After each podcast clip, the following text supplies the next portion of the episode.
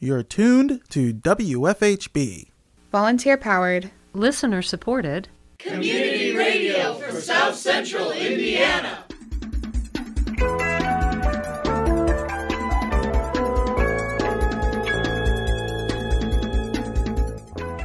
Good afternoon. Reporting remotely for WFHB, this is Benedict Jones.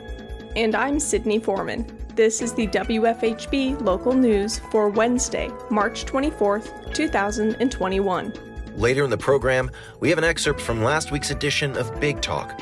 Producer Michael Glab speaks with author Laurie Borman, whose work, 100% American Hate Groups, Christian Nationalism, and the Indiana KKK, was recently published in the Limestone Post. Glab says his discussion with Borman is particularly relevant this week in the wake of the mass killing of Asian Americans in Georgia. Also, coming up in the next half hour, a protest called Gathering Against Asian Hate took place earlier this afternoon at Sample Gates. More on that in today's headlines. But first, your local news brief. From WFHB, this is the local news brief for Wednesday, March 24th. I'm Aaron Comforti. This morning, the Indiana State Department of Health announced that all Indiana residents aged 16 and older will be eligible to sign up for the COVID 19 vaccine on March 31st. A handful of other states have already opened up vaccine eligibility to the entire adult population, but in Indiana, so far almost 1 million people have been fully vaccinated. That's about 1 in 6 people in the state. Another million and a half people have received the first dose of the Pfizer or Moderna vaccines. The Indiana State Department of Health has documented almost 700,000 cases of COVID 19 in the state. And while that is likely an undercount, it represents another large group of Hoosiers who may still have some immunity to the virus. In Monroe County, about one in seven people has received a full vaccine dose. Another fifth of the population has received their first shot. Right now, about a thousand Monroe County residents are receiving the vaccine every day and a local landmark was demolished yesterday. It wasn't known for its architecture or for being that structurally sound, but for years, the Players Pub served as a hub for local musicians and as a touring stop for bands making their way through this part of the Midwest. Last month, Bloomington City Council voted not to give the building which housed the Players Pub an historic status, which would have prevented its demolition. While the pub, as it was known, has been closed since early 2019. The demolition of the building was for some a symbol of the decline in local music venues. In recent years, local music mainstays like Rhinos, The Void, and Max's Place have all closed down as well. That's all for your local news brief from WFHB. I'm Aaron Comforti. At 2:30 p.m. on Wednesday, about 150 demonstrators gathered at the Sample Gates to protest anti-Asian hate. The Indiana Graduate Workers Coalition organized the protest. Protesters held signs that said, Protect international students and Racism is a virus. Another said, You can't love Asian culture and not stand with the Asian community. An organizer spoke at the protest over a megaphone. Today we say loud and clear that anti Asian violence is not trivial. It is deadly, it is real. Today we say we reject white supremacy, xenophobia, racism, and most explicitly all kinds of anti-Asian stereotyping, particularly the stereotyping of Asian women that enables and excuses the kind of violence that we saw in Atlanta last week. Today we recognize that six of the victims who were Asian were killed because they were Asian, because they were Asian women because they were Asian women who worked in the servants industry that is extremely vulnerable to social and economic exploitation. To all of this, we want to shout what has been shouted across every major city in the United States. Stop Asian hate. Say it after me if you're feeling it. Stop Asian hate. Stop Asian hate. Stop Asian hate. Stop Asian hate.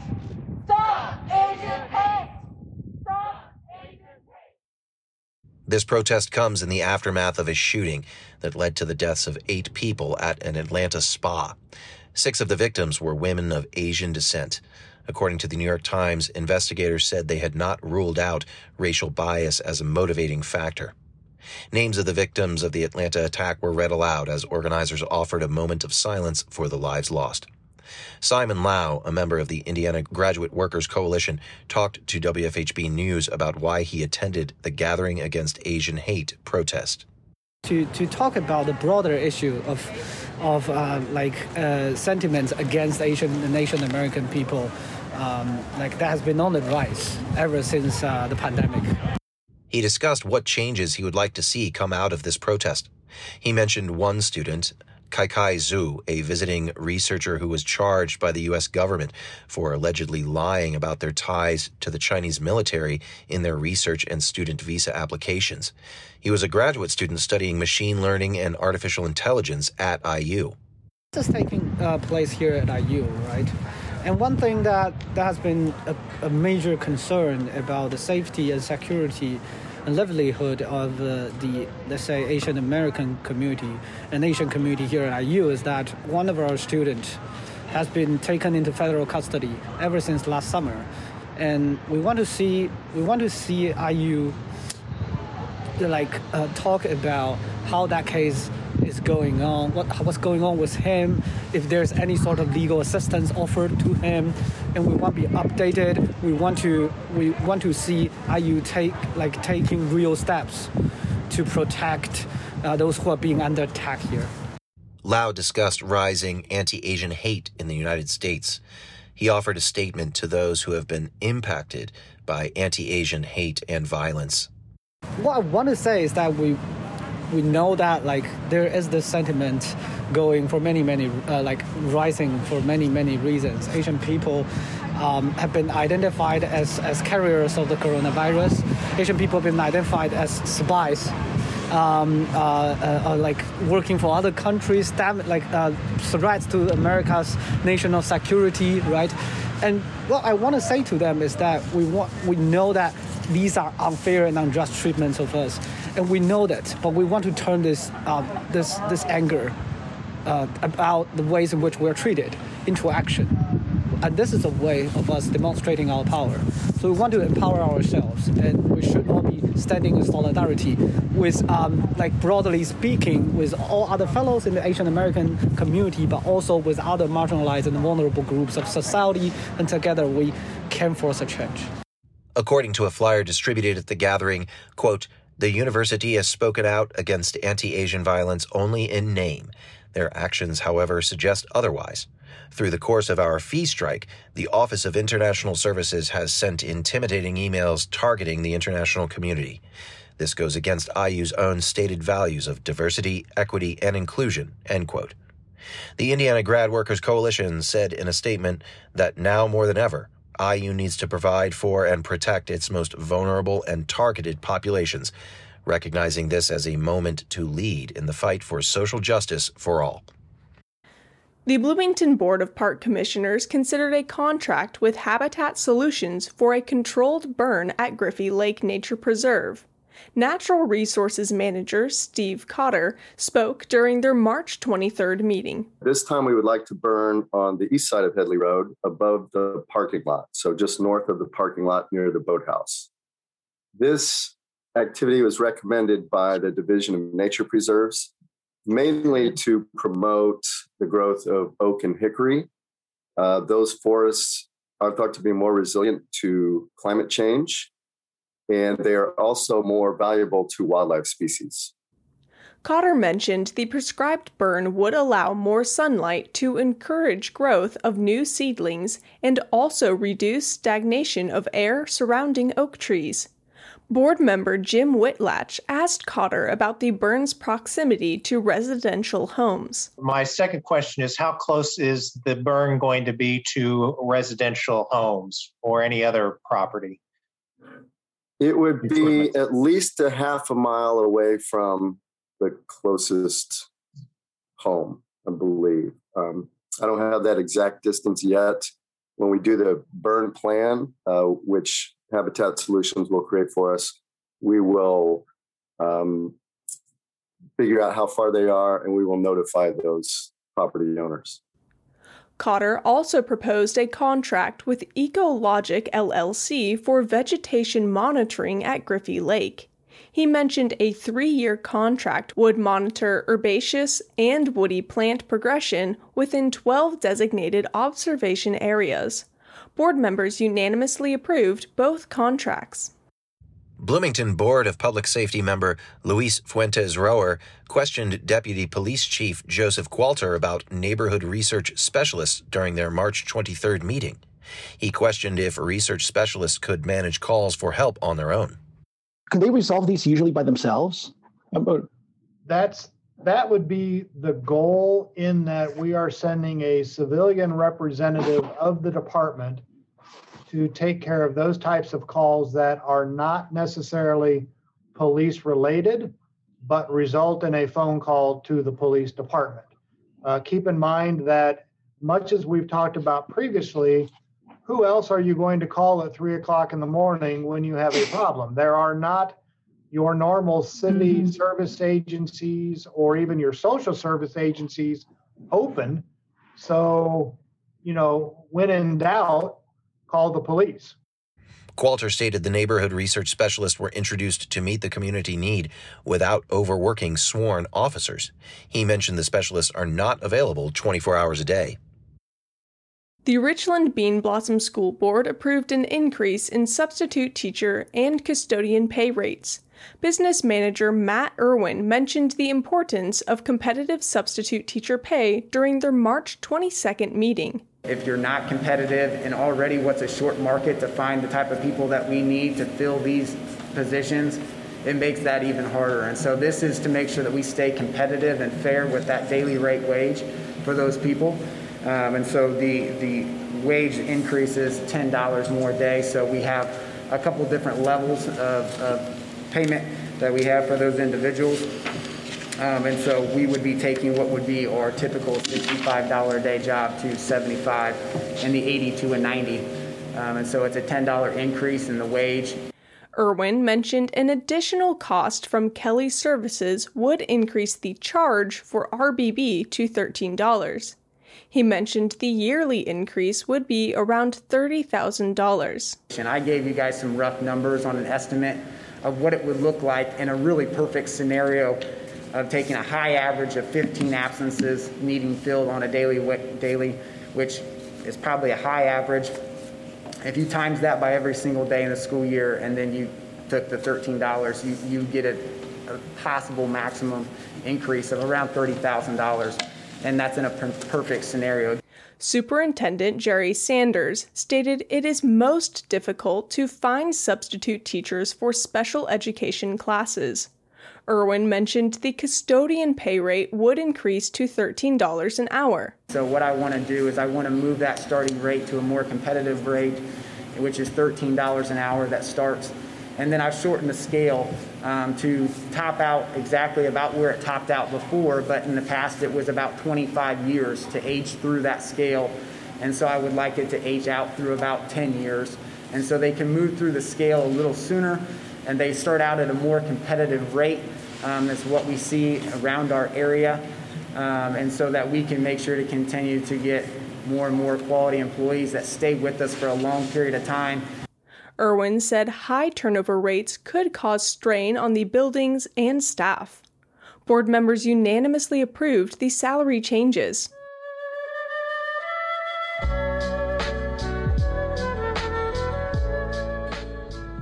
Now it's time for your feature reports. Up first, we have an excerpt from the latest edition of Big Talk. Host Michael Glab interviews author Laurie Borman, whose work 100% American Hate Groups, Christian Nationalism, and the Indiana KKK was recently published in the Limestone Post. Glab says his discussion with Borman is particularly relevant this week in the wake of the mass killing of Asian Americans in Georgia.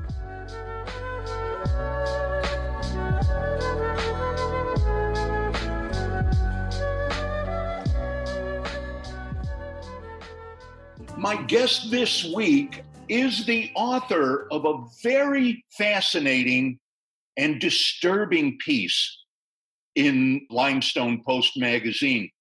She is Laurie Borman, the writer and editor. Laurie, hi, thanks for joining us on Big Talk. Thank you for having me. Now, the article she has written has been headlined 100% American Hate Groups, Christian Nationalism, and the Indiana KKK. The kind of thing we liked to pretend for many years just didn't exist around these parts anymore or anywhere in America.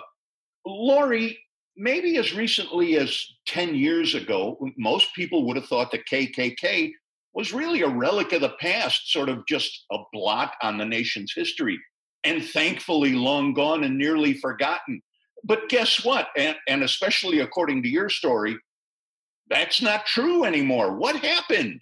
It's kind of a long story the KKK was very big in the 20s in Indiana. And um, there's a book out by James Madison, and I listened to him talk about his book called KKK in the Heartland.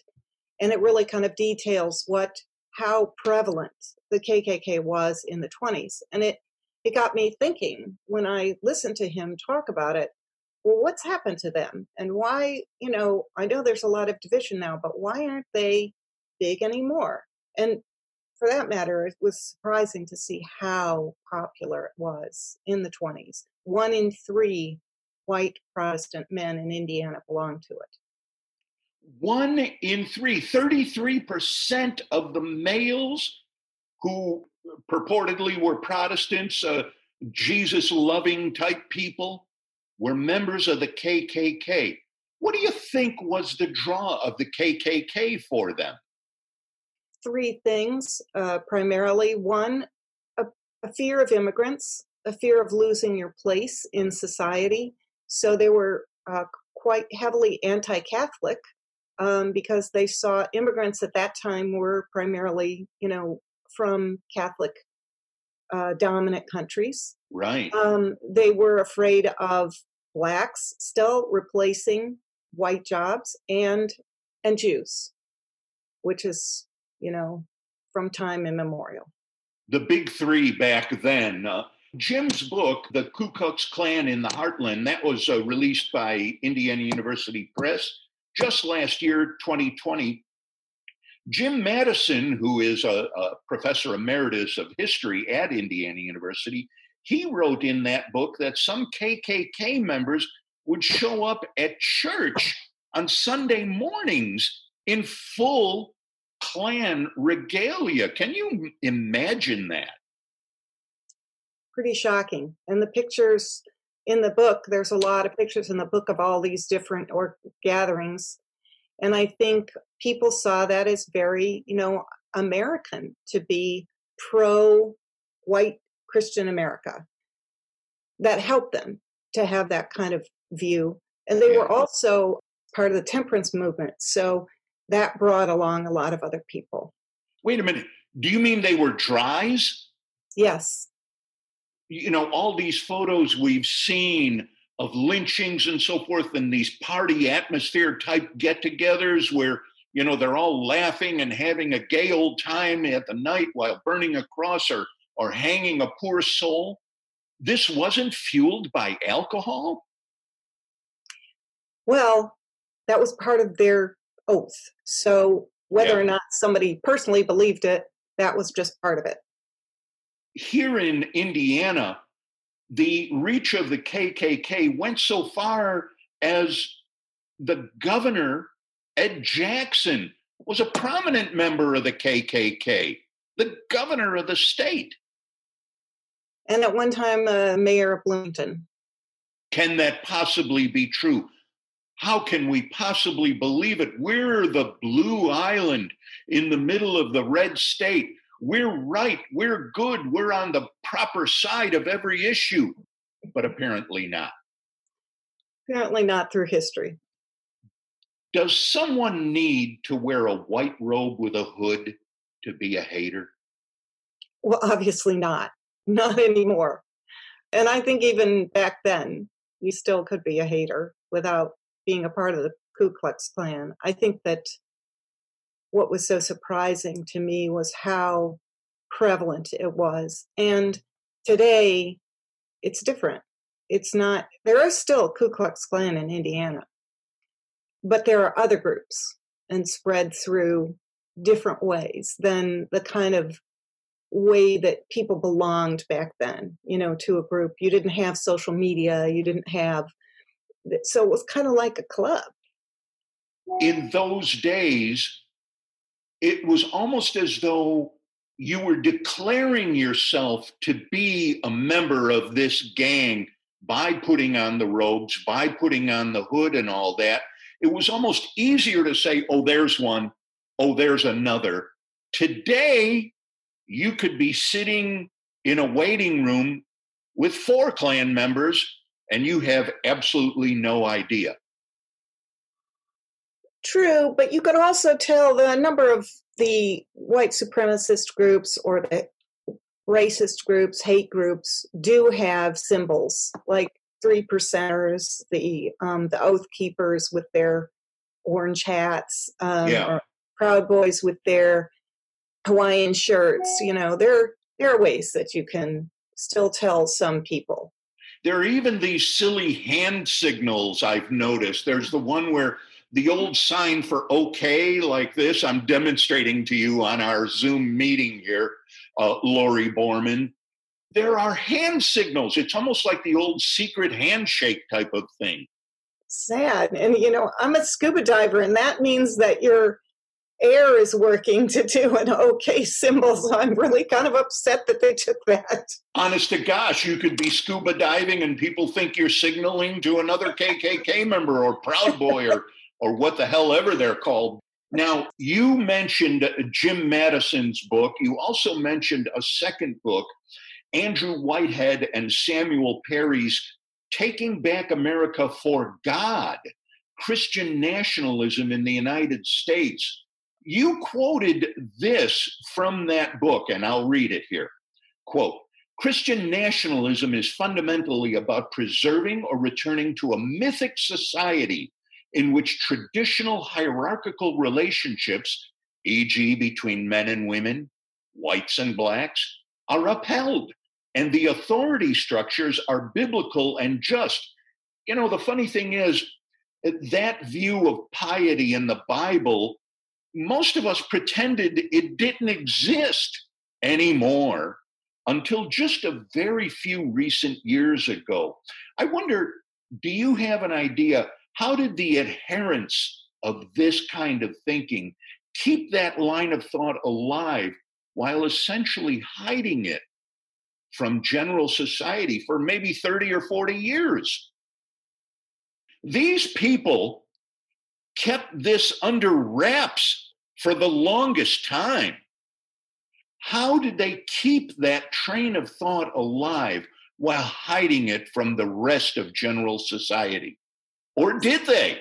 And I- I'm not sure that they did. Uh huh. I think maybe there have been groups all along, but who have purported that, who have um, supported it. And I think what we have now is a really interesting uh, and sad situation of a crisis with COVID, with lost jobs, with people feeling marginalized or displaced, perhaps by immigrants, perhaps by um, they're worried about their place in society. So they go back to what they think is the, um, as you'll hear from these white Christian nationalists, is that it's a it's how our country was founded. It's kind of deceiving because you think when you hear it, oh, yay, Christians, yes, that's America. It's not being anti Christian to be um, against this Christian nationalist movement. That's where there's a big divide in that. There's a lot of people, uh, according to his book, that are devoutly Christian, but they're not in support of those ideals. Yet these ideals, this Christian white nation ideal, really, in a large sense, hey, let's face it, that was the growth of America from early on. It was white men, landowners, who were the beneficiaries of the freedoms of America. Well, and I think it goes back to Thomas Jefferson. You know, he is writing, you know, all men are created equal, except when it comes to black people that and he was really one of the first to start writing about black people as being not really quite equal to white people. Because if he didn't do that then it upset the entire capitalist system and and how most of these men that were currently in power could stay that way visit wfhb.org to hear the full interview Big Talk airs each Thursday at 5:30 p.m. and again on Friday mornings at 11:30. It's also available wherever you get your podcasts. Up next, we have Better Beware, your weekly consumer watchdog segment hosted and produced by Richard Fish. Better Beware airs each Wednesday during the WFHB local news. Welcome to Better Beware. Here's your consumer watchdog from WFHB Community Radio with the latest information and helpful hints designed to keep your head out of the clouds, your feet on the ground, and your money in your pocket. The Better Business Bureau maintains a very interesting website called Scam Tracker. You can find it at bbb.org slash all one word. It contains information on every scam they know about, and you can search for where it happened, the type of scam, or by a keyword. Then you can sort the results by date, by type of swindle, by zip code, or by the amount of money the fraudsters got away with. Pretty neat, huh? So I took a look at what's been working for the Gonifs here in our local area just within the last year. Now, some of the reports on the list say there was no money lost because the victim saw through the con in time to tell the con artist to take a hike.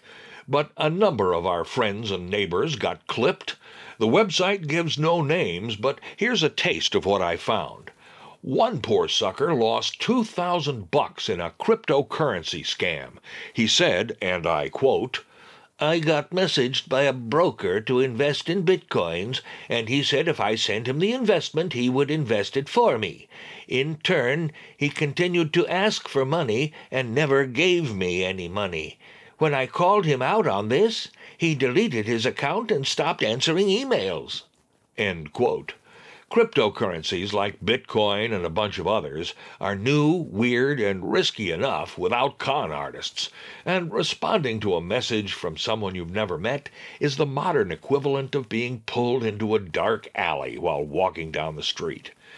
Then another sad sack tried to buy a dog on the internet a purebred corgi, apparently, from some place called the Lakefield Pups Home. Doesn't that sound so nice and friendly, though? He or she sent the money via Zelle, which is like wiring cash, no way to get it back, twice before finally noticing complaints on the internet and realizing it was a scam. Amount of money gone with the wind? 900 smackers. Pet sales over the internet have been one of the biggest swindles during the COVID-demic, and buying any pet without seeing it first is just plain dumb. A third local person got taken by an outfit called iYogi. That's the letter I followed by Y O G I, which Wikipedia describes as a technical support firm based in Gurugram, India. It's a subscription service, and the WikiWizard says it's been a substantial company, but has a long history of problems and lawsuits. The local victim had canceled their service, but they continued to charge the credit card and sucked $150 halfway around the world to stay. That's just three out of 37 scams reported right around here in the last year. You should check out bbb.org slash scam tracker, and you better beware. I'm Richard Fish for WFHB News and Public Affairs.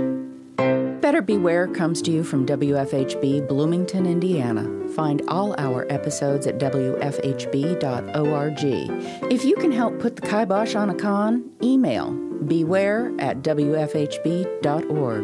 Remember, swindlers never give a sucker an even break.